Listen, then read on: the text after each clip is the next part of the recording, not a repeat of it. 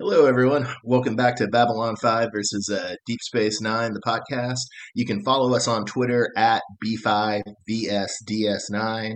We're available on all major and most minor podcatchers. Please like and subscribe on your podcatcher of choice. If you have a question about either show or anything else you'd like us to tackle, leave a five star review on Apple Podcast or any other podcatcher. Take a screenshot and email the screenshot and your question to us at b5vsds9 at gmail.com and we will answer your question live on the show.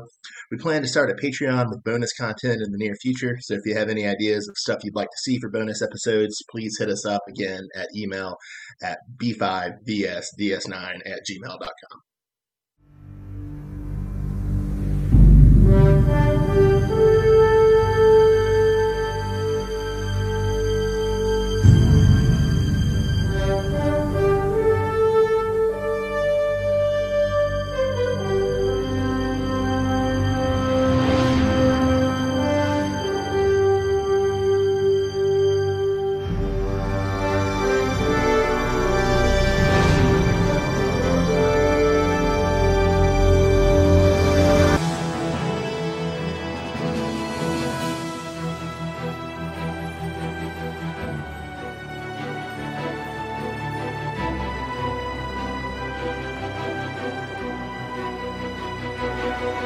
Hello,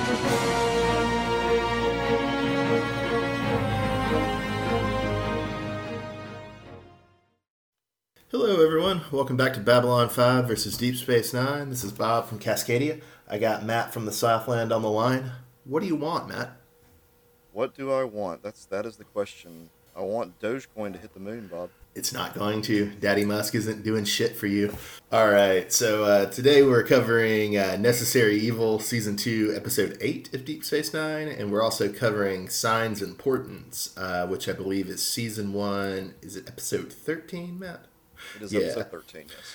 Yeah, which also gave its name to the season one story arc as a whole.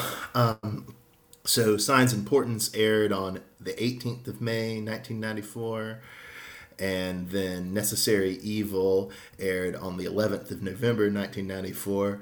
In the A plot of Necessary Evil, we've got uh, Vaatrik Pallra, who's the widow of a Bajoran pharmacist on Terok Nor, who gets murdered. And uh, so she hires Quark to retrieve a list of Bajoran names from her uh, dead husband's former shop. But uh, Quark is nearly murdered by a mysterious figure. The list is stolen, and the near murder of Quark causes Odo to reopen this case, which is the uh, his first case on Terok Nor, and the reason Dukat recruited him to be the security officer on the station. Yeah, this episode has like quite possibly the strangest opening I think we've seen so far in a Deep Space Nine episode. Uh, you have the candlelit room with uh, Vaatrik Pallra staring at the storm from her window as the thunder continuously crashes between the silent parts of her dialogue with Quark. It's uh, it's really weird, and it made me think this was going to be one of those holodeck episodes. Yeah, yeah, I can see where you got the holodeck vibes. I mean, I think they were just kind of going for that 1940s melodrama or 1940s uh, gothic film feel. A little bit Rebecca, maybe the Hitchcock film, or a little bit uh, Bette Davis or Joan Crawford weepy with like the candles and the storm and the big emotions and the fancy dress and the opening scene. But I thought it was kind of charming. It kind of fit in with the retro vibe of the episode. In the B plot, we've got a flashback showing how Odo, after being recruited by Dukat, meets Pallra, Kira, and Quark for the first time. And then in the present, we have uh, Rom hopes he might inherit the bar if his brother dies. Poor Rom in this episode. Like at the very beginning, he wants so much to like gain acceptance from uh, from Quark. He has that like magnesite drop thing that he uses to open the wall panel to get the the, the list. But instead of being impressed, Quark is just like really annoyed that Rom has learned how to do this by uh, practicing on the floor vault in the bar. Uh, so I mean, really, like what- he just can't impress the dude. It kind of made me think back to when I was younger. Like I never really felt like I needed to impress my brother, and I don't think he did either. I think we just fought all the time. I don't know what the yeah, that's a similar dynamic in uh, in my brother and my relationship too. I think. How how distant in age were you and your brother, Matt? We're only two years apart. Okay, yeah, I, did, I thought it was a little more than that because you you might like with my brother it being it being like five and a half years. that's like pretty distant. So you know that might kind of like fracture the relationship. But you would normally think that siblings who are only like a year or two or three apart might you know there might be a kind of more like the first the older one is setting the pattern, which seems to be the case for Quark and Rom. Yeah. But then also like in you know when when he goes to the med bay, you know Odo, Odo immediately accuses Rom of killing Quark, like it's just an immediate thing, like oh you killed him because you want the bar, and then Rom's all excited about it, but then uh, he quickly realizes that he probably shouldn't seem like he's excited because now he appears suspicious, and Odo just keeps drilling him about it. It's pretty funny. Yeah, yeah, it, it is kind of interesting. I mean, I think the idea is more just uh, Odo wants Rom to get worried and tell him everything he knows more than he actually thinks Rom is likely to have killed Quark. Although we do get those kind of fun scenes of Sisko and Odo playing good cop, bad cop to Rom. Although I have to say, at first, the way that Sisko actually like I'm not sure if it's the way they set up Sisko coming into the conversation or just that Avery Brooks is playing it so sincere. But at first, it it kind of feels like, oh no, actually Sisko is kind of like stepping on a uh, stepping on Odo's investigation here to protect his his uh, son's friend's dad. But then late, later it becomes clear that no, no, he's just doing a good cop routine to Odo's bad cop. This is also the first time I think we see that Rom is not just a complete dolt. Like he does have some practical skills that uh, you know enable him. He could use to like you know help people. Uh, like he's kind of mechanical, I guess, in a sense. Like he's got the yeah, and it's kind of, it's kind of funny that he kind of gets into it through the back door, right? Like he's actually a much better burglar than Quark, which is kind of funny. I was just listening to one of my uh, favorite podcasts talk about how you know, burglars and second and third story men are the aristocracy of the criminals. Uh, but Rom is actually, you know, very technically expert burglar about getting through locks and getting in safes. And, you know, that's sort of the back door into, oh, okay, he actually has some technical knack. And then at the end of the episode, Rom actually saves uh, Quark with that horrible Ferengi howl. This is the most grating noise I've ever heard. I actually recorded it. And I'm going to oh, play God. it for you, Bob. No, listen, no, listen no, no.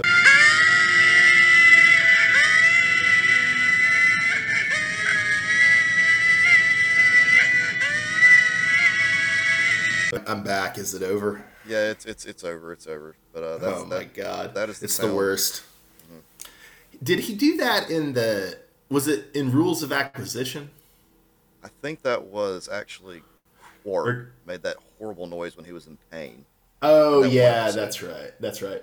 Very I feel similar. like Rom screeched for some other reason though. Maybe in maybe in the Nagus episode in the first season. I think so. I think so. Yes, we've heard it before, but this time it just kept going and yeah. Oh God. Very painful. Very painful.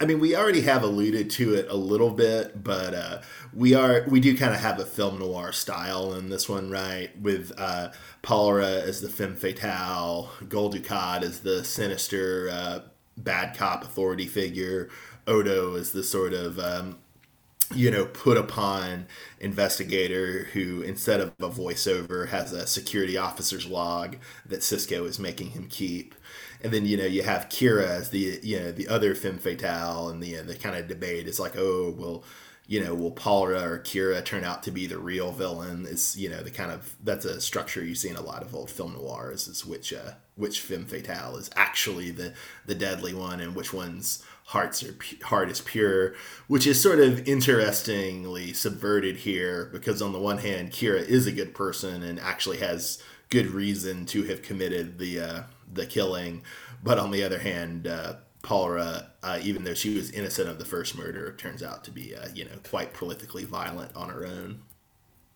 Is this the first time we hear that the name of the station is Terok Nor? I don't think it is, but I couldn't say that for a fact. I think it may be because I remember as a kid watching this episode and trying to understand what they were going. Like I didn't get what they were talking about. But now, oh, adult, I'm like, now it's adult, I'm like, oh, okay, Ter- okay, Terok Nor, gotcha. Okay, that's the actual name of the station when it was under Cardassian occupation. Uh, yeah. Same, same place, different, uh, different rules. I mean, I guess that would be a relatively easy question to answer because it probably one would just need to watch like emissary uh, Cardassians and I, I don't even know if there are any like if if they don't say it in one of those, they probably didn't say it. So Yeah, and this was kind of interesting because very recently we'd kind of had a debate about um, how much Odo would have been a collaborator to be, you know, basically a cop, a cop for the Cardassians. And this answer, uh, I'd forgotten about this episode, but it's a pretty good episode, and it kind of answers that question to a certain extent because, like, basically on the one hand, Dukat, even though he rhetorically claims that he wants Odo neutral, it's obvious that Dukat has like an agenda for putting Odo in place, and so he, you know, he doesn't expect the effect of Odo to actually be neutral between the Cardassians and the Bajorans. And then on the other hand, Odo immediately finds he can't be a neutral, disinterested enforcer of the law. He has to choose, and so you know he chooses to let the resistance activity he learns about on Terok Nor go unreported. So he actually does, you know, kind of become an embedded agent for the Bajoran resistance in a sense, even though he would probably resist that uh, characterization. Yeah, but doesn't he essentially end up killing 10 random Bajorans because of this? Well, that, that was kind of weird. So that's one of the motives Dukat has for Odo to take the case. Is Dukat says, and you know we should never necessarily believe anything Dukat says, but Dukat says the Cardassian Union just wants him to execute ten random Bajorans and say the case is solved. And uh, Dukat doesn't want to do that, um, or at least he says he doesn't. So you know he tasks Odo to find out who actually uh, murdered the uh, the pharmacist and but then Odo doesn't solve it. Um, he he could have given Kira over to Dukat, but he doesn't. And the the murdering or the executing of ten random Bajorans is never mentioned again. So I don't know if that was a bluff by Dukat or if Dukat just kind of tried to do that ingratiating thing with, oh well, Odo, I've seen you've done a good job. I you know I won't actually do the executions, but yeah, for whatever reason, that's never picked up again in the episode, at least that I remember. Yeah, and Dukat was always impressed by uh, Odo's Cardassian neck trick. So. Yeah, yeah. Which you were asking in the notes what it what it is. There's a couple different explanations in apparent in like role playing games, but if you just look at like Quark miming it, it, it just kind of looks like Odo is like puffing out his neck like a Cardassian. But I, yeah, there's there's much more elaborate uh, descriptions of what it is apparently in a couple of the role playing game supplementary materials. You ever notice Cardassians cannot turn their heads? That's actually apparently supposed to be part of it. I, I didn't want to get into it because I wasn't sure if I could explain it well but apparently like cardassians have a much more restricted uh, I, I don't know i guess the average figure is like humans could maybe turn their necks about like 300 degrees or so uh, whereas cardassians can only do it at maybe like 200 degrees. But then the idea according to one role-playing game information and apparently another one has different but the idea is that kind of like you can like pop your shoulder out of your socket like the Cardassians can pop their uh, their neck off the bone, as it were. And if they do that, it's apparently very painful, but they can apparently turn their turn their heads much further around that way. And you know, for whatever reason, this is a source of great comedy in Cardassian culture. So I did my I did some research and I went and got a uh, a Dukat action figure Actually, this must have been a very uh, hard research yes. for you to do, Matt. You yes. some really pains you to do it. You can turn his head completely around. So, well, that just uh, shows how you know the toy manufacturers don't take canon seriously, and we need to hold them accountable, Matt. Apparently not.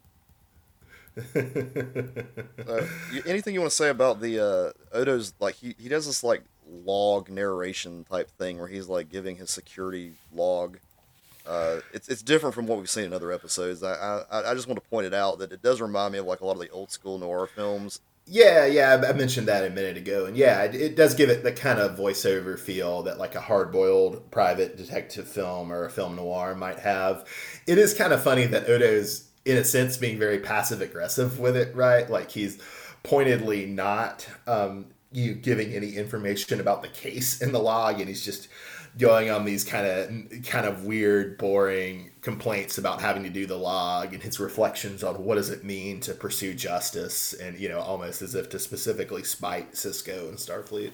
So uh, we also learned that uh, Kira is actually the one who gives Odo the title of constable. I felt like this was an Odo like Odo origin tale, like Odo begins or something.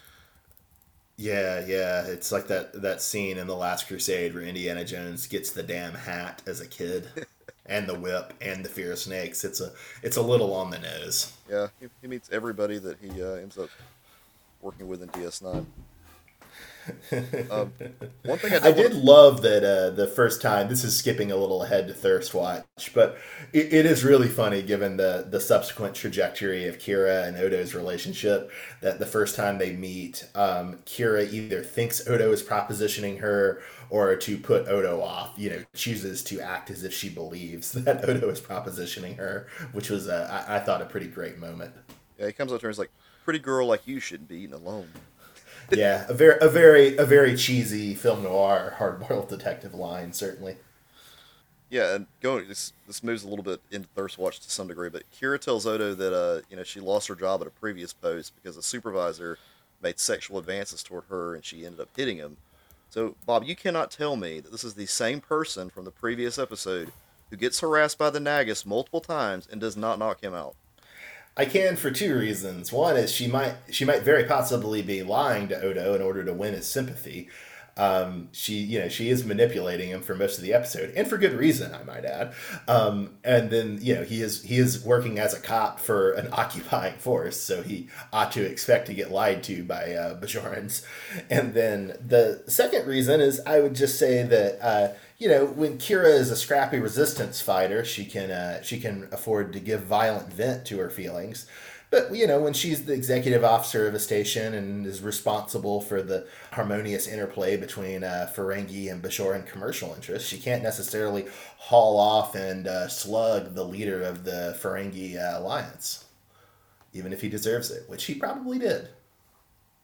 You heard it from Bob. If you're gonna if you're gonna be in a position of power, it's okay to be sexually harassed.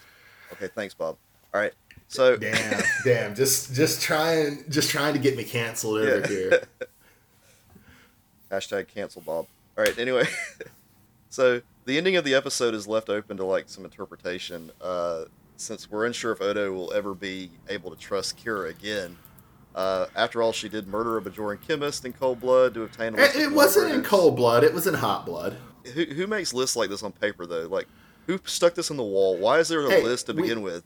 And we know that we know from the prior episode uh, duet that Cardassians, like the Federation, are very obsessive, meticulous record keepers. That's correct, but you put it on a piece of paper. I mean, why? And she's she's trying to retrieve it, and then this Bajoran chemist. Well, where, where else this... are you gonna Where else are you gonna put the record, Matt? They have computers that aren't secure. There's hackers in the 24th century. They have computers. They have hard drives. They have USB drives. I'm sure. They have Look, pup. I'm they just, have pup. They have pup. Put it on they don't, pup. They don't. They don't have pup at this point. Oh yeah, you're right. Never mind. They don't. and pup. and I would just say that the piece of paper hidden in the you know hidden in the wall of the chemist office stayed secure for five years. That's you know for operational security. That's not so bad. Why it write out, it? It outlasted the Bajoran occupation. Why write it down? Period. Though. Yeah, you're a great. Record. Because the Cardassians are obsessive record keepers. Never gonna understand. never gonna understand. It's like here are people I here are people that I collaborate with, uh, you know, and do evil things. Let me put it on a long sheet of paper and then shove it in the wall. Okay, all right. I mean, it, it does get to the a point that is kind of a common thing in like hard boiled detectives and film noir stories that they they get so convoluted that it becomes a bit ridiculous, right? Like there's a famous story of um, have you ever seen The Big Sleep with Humphrey Bogart and Lauren Bacall? No. Great movie. Like Make, makes no goddamn sense though. But so it was based off a Raymond Chandler novel, and then William Faulkner was doing the screenplay, and then Howard Hawks was directing. The story goes is that Howard Hawks was like drinking with a production assistant or something and somebody called him up and asked him because there's a random murder in the uh, in the movie where the chauffeur gets murdered, but the production assistant and the director Howard Hawks are drinking, and the production assistant is like, "Wait, who kills the chauffeur in our movie?" And Howard Hawks takes another drink and is like, "Shit, I don't know. Let's call the writer." So they uh, call up William Faulkner, who's doing the screenplay, and it's late, and Faulkner's already drunk. Uh, if you ever want to see a, a great uh, fictional version of that, the movie Barton Fink has a great loose portrayal of drunk Faulkner in Hollywood. They call up Faulkner one of the 20th century's greatest novelists who's reduced to doing detective films uh, for Warner Brothers. And they're like, "Hey, Bill, who uh, who killed the chauffeur?" And he's like, "Shit, I don't know. Call the call the novelist." So they call uh, they call up Raymond Chandler, who was also a notorious alcoholic like the other two, and was very drunk at this point. And when he when he answers and they ask him who kills the chauffeur, he's like, "Shit, man, I forgot about that." Well, so I'm just saying it's a it's a long and proud tradition of hard-boiled detective storytelling for it to you know maybe have some trouble on close examination. Glad we're here to do that. All right, let's move on to Babylon Five. all right, all right.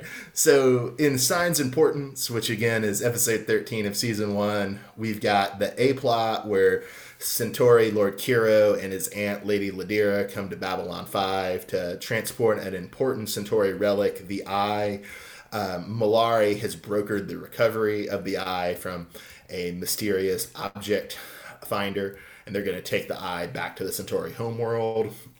In the B plot, we have raiders stepping up their assaults on commercial transports near Babylon 5, but strangely, Ivanova and Delta Wing are tasked to stop an assault on the transport Achilles from much further out from the station. Hold on, guys. Then, hold on, guys. We also have a C plot and a yep. D plot for this episode. Yeah, yeah, it's yeah. Four crazy. plots. Four plots. It's getting crazy. So, in the C plot, a mysterious man named Morden visits each of the major alien ambassadors, asking them in turn, What do you want? Usually they take much longer to answer the question than Matt did at the opening of the episode, so kudos to Matt.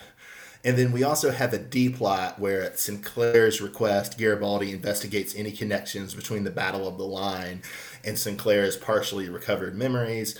Garibaldi discovers by the end of the episode that Sinclair was specifically chosen by the Minbari to run Babylon 5. I think they uh, vetoed something like 26 candidates before they settled on Sinclair. Right. Yeah. So Sinclair was not really at the top of the list till the uh, Minbari got involved. All right, so there's a whole lot to unpack here. Honestly, the A plot, strangely, is probably the, the least important part of this episode, in my opinion, even though it all kind of connects together. B plot to me wasn't that important, but this mysterious man, Morden, what is up with this dude? He shows up and he's asking questions like some kind of freak, going to each ambassador, and I'm just going to kind of go through what each one says. And Bob, I don't want any spoilers, but I need to understand. I need to have maybe just something here. Just help me out. So he yeah, goes. Yeah. He goes to G'Kar first. He wants the Centauri. G'Kar wants the Centauri destroyed and the safety of the Narn homeworld. All right, good for G'Kar. All right, Delenn. He he walks up to her and she tells him to get out, and says they're here. And the little triangle thing on her head or diamond thing on her head like lights up. Mm-hmm. All right. Mollari wants the uh, Centauri Republic to rise again to its former glory. Wants to command the stars at its rightful place, as its rightful place. I mean, come on, like he. That, so really, G'Kar wants the opposite of what Mollari wants. Mollari wants the opposite of what G'Kar wants. Although it's kind of it's kind of worth looking at like what the differences are between what Mollari and G'Kar want. I mean, obviously they they each want to see the other's civilization brought low, but it's kind of interesting that G'Kar doesn't really have much imagination like beyond the revenge on the Centauri. Like Morden has to keep prompting him and then you know the only thing he can really come up with is that he just wants to make sure that the homeworld is safe whereas um, Mollari's vision is much more explicitly imperial, right? It's much more nostalgic. It's much more about like stretching out Centauri power. Uh, it, it's much more imperial, whereas uh, ultimately G'Kar's vision is just kind of you know he wants revenge and then he, he wants safety. So it's it's actually even though they're both kind of violent desires, they're they've got a pretty different orientation or valence to them. So then then Morden he flat out avoids Kosh at first. Okay, he like sees Kosh and like gets away from him, mm-hmm. but later he confronts Kosh. Kosh says flat out, "They are not for you." I think he's referring to humans, correct? Mm, I I think he's referring to all the all the younger species. I think. So all the younger not, species on the station. Okay. Yeah, yeah. I think I'm not totally confident in that, but I think it's all the younger species. So why didn't Morden ask a human? Because he hasn't gone to. He didn't go to any of the humans. Or he didn't go to Sinclair. He didn't go to anybody that was human. It's a good question. Um, there are. I, I don't know that the epi- I don't know that the series ever directly answers it, but you I could I mean I could give you a pretty spoiler spoiler spoilerly answer um, so that I'm not going to do, but you could infer reasons he doesn't go to the humans, but um, I don't I don't think the the show ever directly addresses why he doesn't. Okay. Anyway, he goes to every single one of them, and then I think he and Kosh get in a fight too, right? It's like implied they do, maybe. Yeah, that's the that's the implication, Okay. right? Because we don't we don't see how the encounter between Morden and Kosh end, and then only later does Kosh report into Sinclair and to uh, Ivanova that his encounter suit was damaged.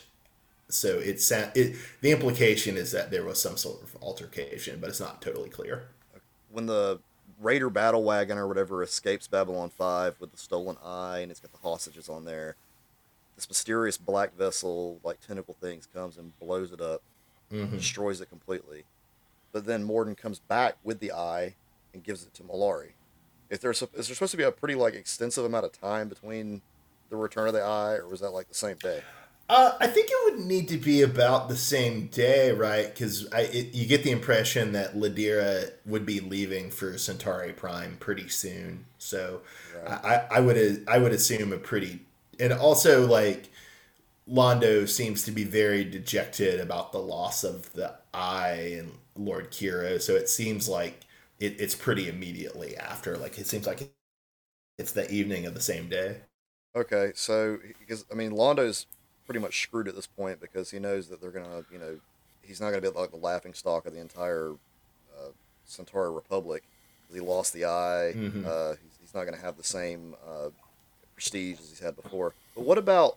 Okay, so how does Morden get the eye though? If it blew up on the ship, Well, I think it's pretty safe to. We, we're not really told that much about the eye. I, I thought it was kind of strange. We're not even really told the full. I thought there was a fuller name of the eye, but uh, scraping around on the internet, I wasn't able to find one. But it seems like a safe assumption that the eye is pretty durable and you know maybe could survive the destruction of a starship because we learned that it was lost. Um, in a starship battle. Well, they don't say explicitly, but they say it was lost in a battle a thousand years before, and you know it seems like that probably would have been a starship battle. So it seems like it might be this kind of you know one of the reasons it's so special might be this durability.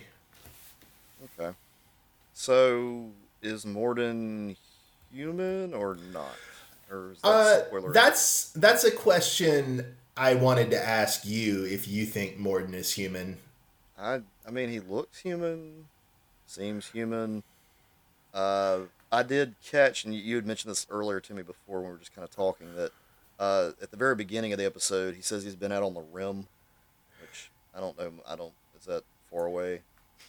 Yeah, it is. Okay. Um, that that's gonna that's gonna start paying off in season two. Um, I, I I was actually pleasantly surprised by that line because this is maybe the third time I've watched this episode, and I, but it's the first time I've watched th- this episode since having seen most of the rest of the show, and I did not. I I, I it, that that does set up later stuff in season two, so it's kind of cool. The only thing, the only reason I think Morden may not be human is because he was able to retrieve the eye so quickly, and and also at the very end when he does give the eye back to uh, Mollari, he kind of vanishes and has that like scary sounding voice or whatever. So it kind Yeah, of makes it sound like he's a bad guy, but I don't know if he is or not. I don't know what's going on, but whatever.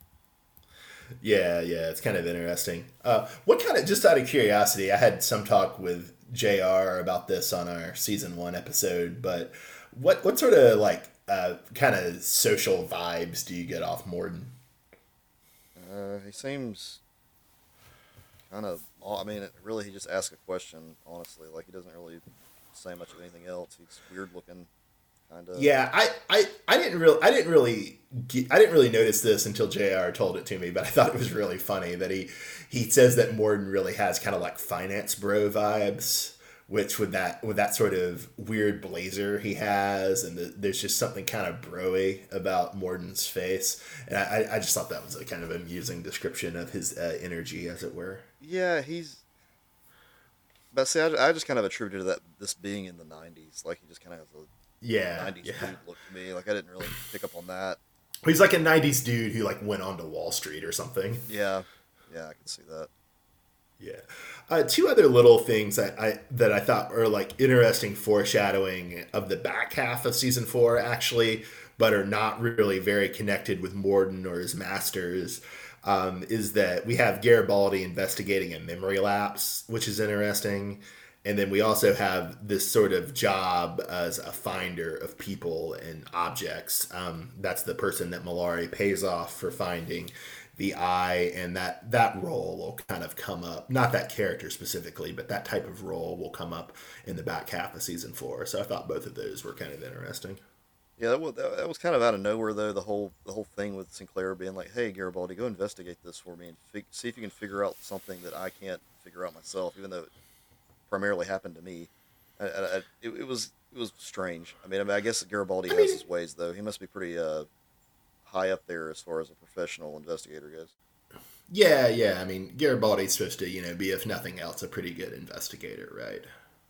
So another character we're introduced to, and this is Ladira. She's this that Centauri seer you mentioned earlier. Mhm. Uh, and at one point she says, "The shadows have come for Lord Kiro." Okay, Lord Kiro is the one that dies on the ship that explodes with the black tentacle thing. All right, so, and she also has this vision of Babylon Five being destroyed, and she tells Sinclair about it. Actually, she lets Sinclair uh, see it, like in his mind somehow. She got some magical thing, and Mhm. uh, but she states that it's only one of many possible futures.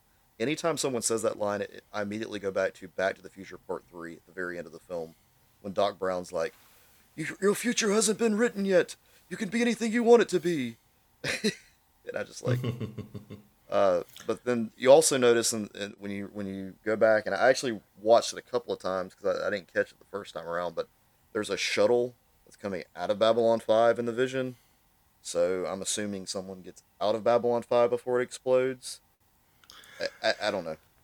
Yeah, so I I'll just say I'm still in season 5 and ar- you could argue it differently, but arguably that uh, arguably that vision still hasn't paid off yet. Although ar- arguably it has, but you could also argue that it, it, it doesn't pay off maybe till the final episode in a weird way.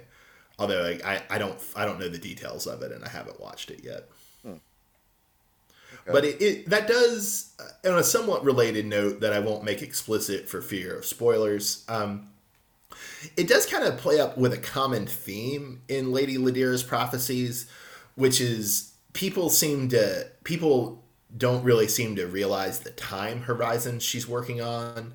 Like she prophesizes when Kiro is, you know, one year one year old that he will be killed by shadows, and then you know that prophecy does come true and it's sort of it's sort of interesting because you know Kiro is like you know presumably like in his 40s I guess in this episode and so it just you know he just kind of scoffs at the prediction but doesn't you know but it, it does come true and I guess the sort of thing with Kiro also kind of points out to the sort of the way the future Ladira sees is shaped by like humanoid agency, right? Like Kiro didn't have to be an idiot. He didn't have to cut a stupid deal with the Raiders that was clearly never going to work.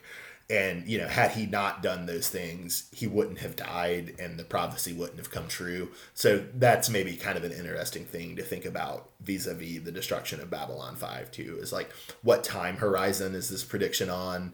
And, you know, obviously Kiro had plenty of other options. He didn't have to do the stupid thing that he did. Makes sense. Do we, we do we see Lady Ladira again? Do you know? Um, I think maybe one more time. Okay. Uh, she's not a major character though. You know, she's just kind of doing the mysterious uh, CRS role here, but maybe maybe one more time. And then the final ep- the final question this episode raises: Why did the Minbari need Sinclair to run Babylon Five? It's a good question. Why is Sinclair the, the man for them? Like you said, there were like twenty three other candidates, and they're like, no, we don't. We want Sinclair, and that's, I, I mean, it just keeps getting more and more convoluted. I don't know. We'll get uh we'll get answers on that this season at least, at least somewhat. Um, the other stuff is going to take a lot of the show to play out, but uh, Sinclair and the Minbari's relationship. I mean, it, it won't be done at the end of this season, but you, we are going to learn a lot more. This, this was probably one of the better episodes of Babylon 5 I've watched so far. Like, I had to, I've watched, I think I watched it three times through just to get, like, try to make sure I didn't miss anything. Cause I felt like this was one of the more important ones, especially since they named the season after it. Yeah. Uh, yeah, I mean, arguably, like, the only episodes you need to watch from season one are Midnight on the Firing Line, the first regular one, this one, and maybe a couple at the end. And yeah, it's I'm, I'm glad you like this episode because it's I think this sets up a lot of the plot and a little bit of the tone that like the seasons two through four of the show have. So if you enjoyed this one, that's a good sign that you'll enjoy the show when it really kind of gets into full swing. And, you know, you're not just having random episodes where people come to the station seeking the Holy Grail, which, guess what? That's next week. Yeah, I'm so excited about that. Yeah, God, that episode is not good. Great. All right, so Thirst Watch. Quark has a thing any female species human, Bajoran, Klingon, um, Trill, yeah. Romulan.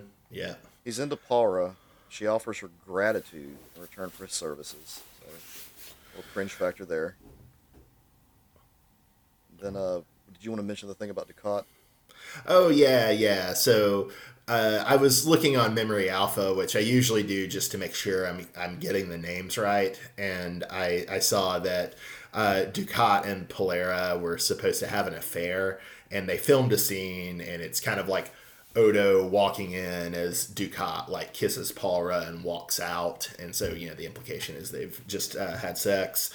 And the I think uh, the art the actor who played Dukat, Marc Alaimo, was uh, kind of irritated because I, I I get the impression Marc Alaimo is the type of guy who likes to film love scenes.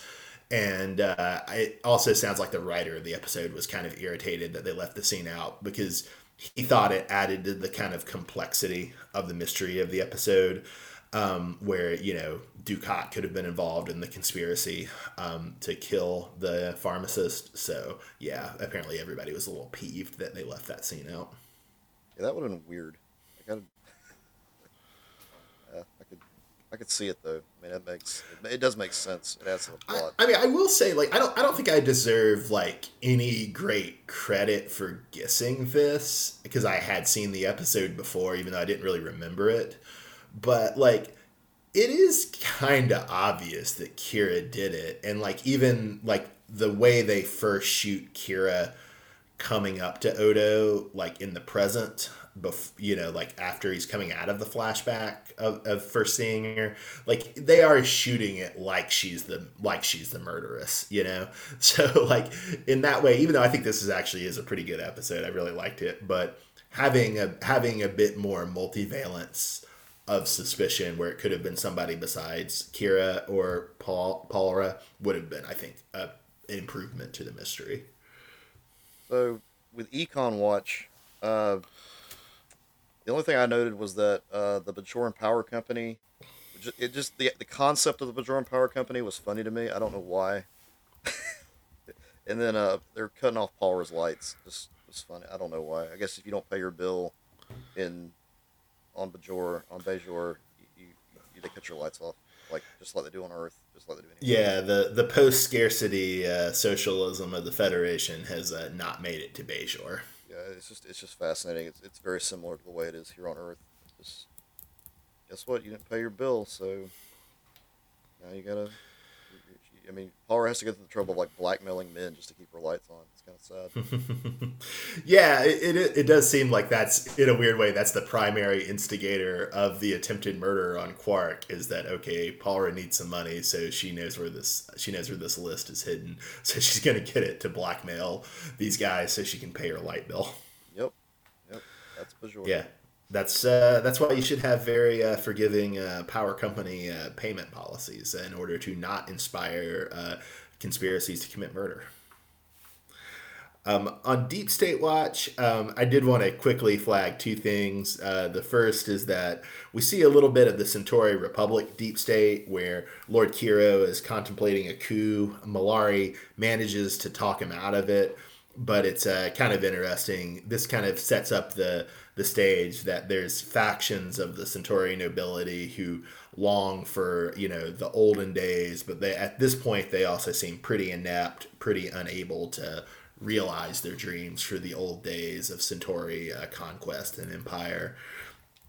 And then we also have a little bit of the Cardassian deep state because we see Dukat running a fairly big network of Bajoran collaborators during the occupation. And I really did like how this episode had Dukat pick Odo as an ostensibly neutral investigator, but really the reason Dukat did that was to just put distance between himself and the investigation to solve the pharmacist murder.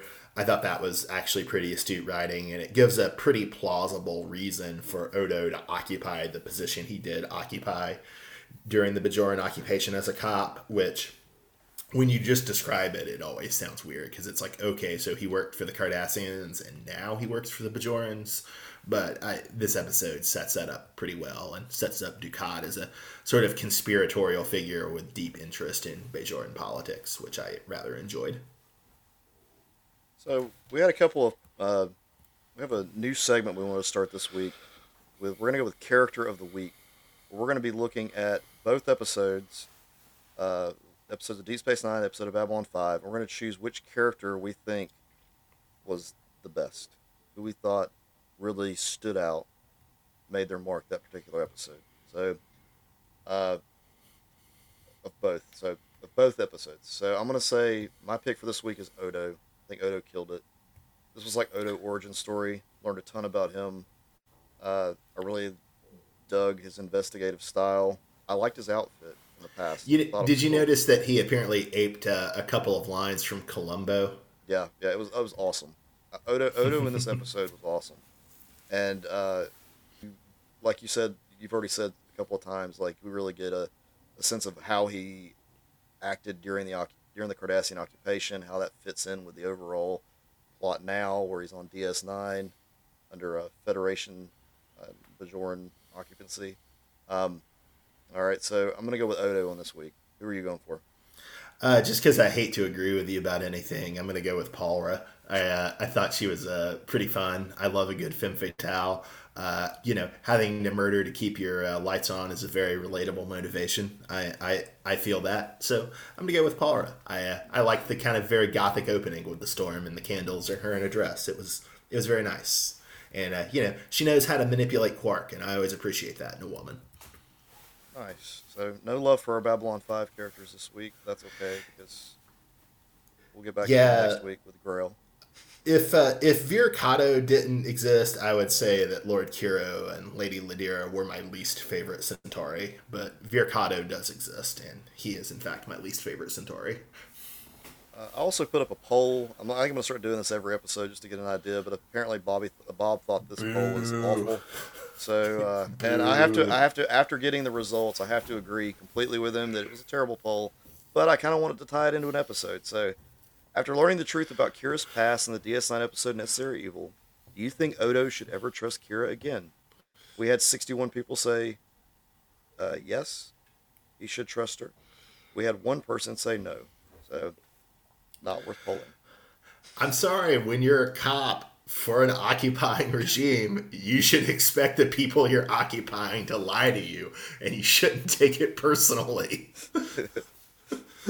like I don't I don't know like uh that's I mean it's it's a nice scene between them. They're two characters I like. It's it's a it's a well played scene at the end, but still it's just kind of like no, like Odo was a cop for an occupying regime. What does he expect?